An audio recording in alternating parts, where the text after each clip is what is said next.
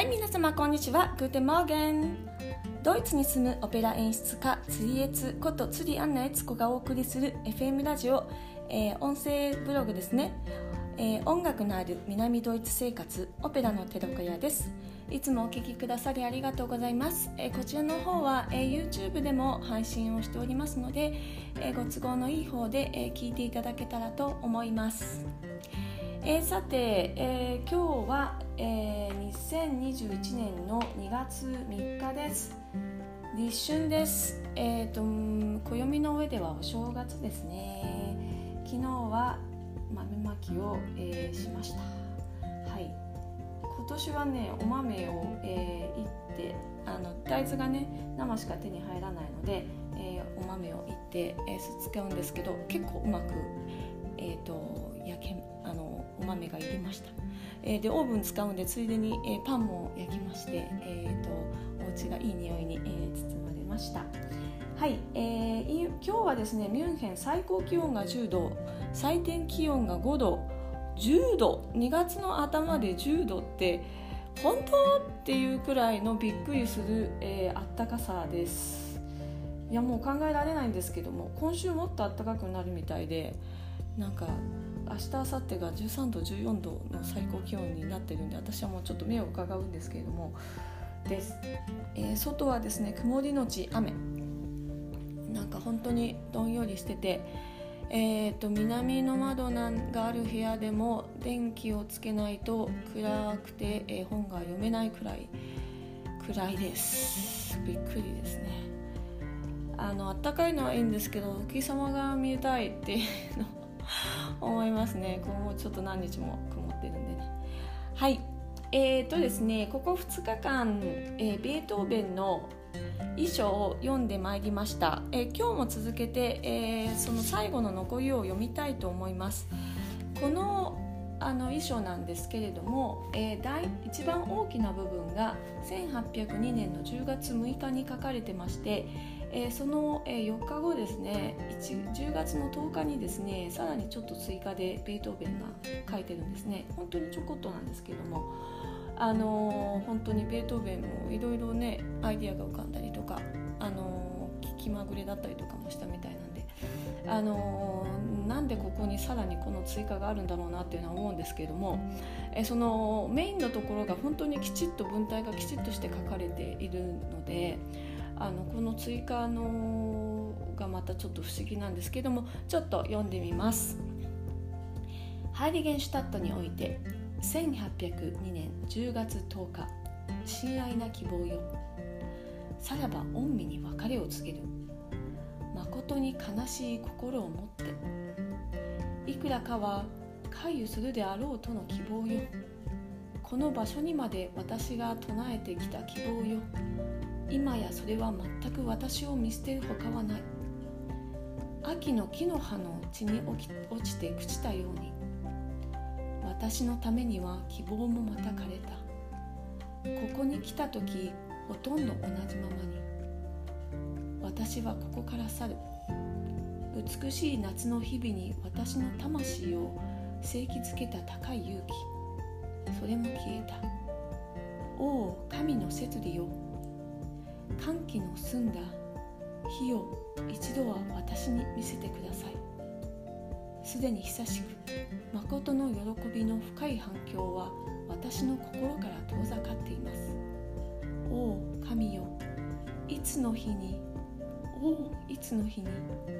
私は自然と人々との寺院の中でその反響を再び見いだすことができるのですか？もはや決して？おおそれはあまりにも残酷です。とここまでです。はい、うん、最後のところはちょっとこうあのー、まあネガティブな言葉が続いているかなという気はするんですけれどもあのこう別れを告げるのが希望であるというところで、えー、となんかこう自分のその聴覚がこうなくなっていくまあ不安とですねなんかこう結構受け入れるみたいな感じが私にはするんですよね。えーとですねこれを書いていたのはハイリゲンシュタットという家です。でハイリゲンシュタットという場所なんですけども、えー、ウィーンの北部にありまして、えー、そこすぐそばにですね温泉が湧いてるんですね。で夏の時期に、えー、ウィーンに住んでる上流階級の人たちがみんな当時にですねまあ秘書も兼ねてですね、えー、その温泉街のところにみんなが引っ越したと。でそこにまあベートーベンもまあ体が悪かったんで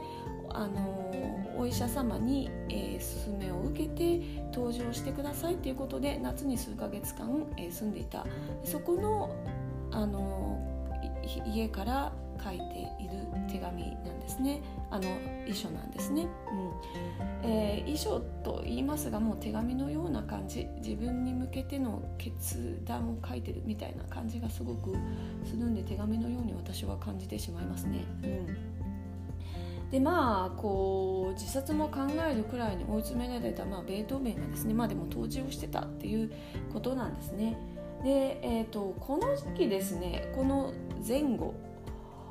あの1802年に書かれてますけど1801年1303年あたりはですねベートーベンはね実はものすごく彼の、えー、人生の中で大事な作品をいくつも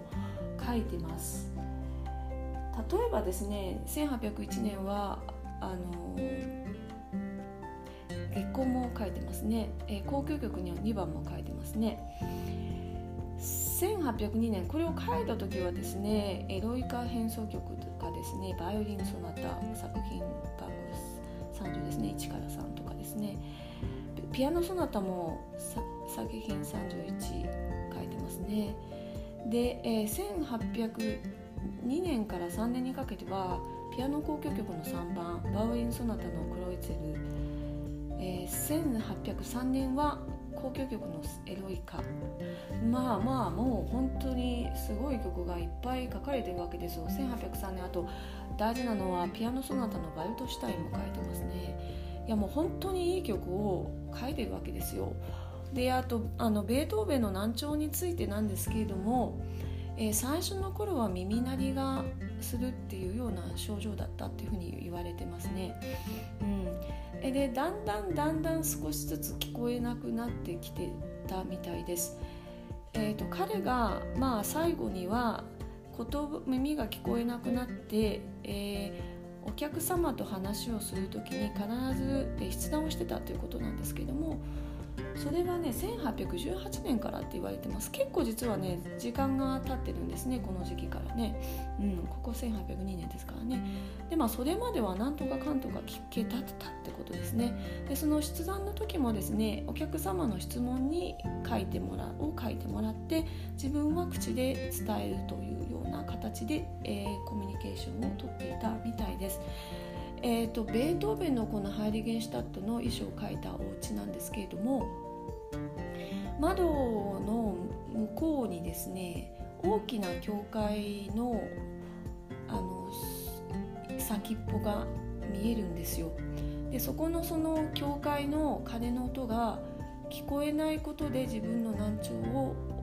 気づいたというふうにも言われてます、まあ、これは逸話なので、えー、本当かどうかっていうのは、えーと、からないっていうふうにあのウィーンの方のあのベートーベンの専門家も言ってましたけど一応そういうふうに言われてるんですね。で本当にね緑が多くていいところで今もねその雰囲気が、えー、味わえます。でこのハイリゲンシュタットの衣装を描いた部屋には今美術館になってますので、えー、入れることができます。でそこでまあこう窓の外から、まあ、その教会が見えますよね。でその先にですね温泉があるところがあるんですね。クアハウスがあったんですね。今はですねその温泉はもうあの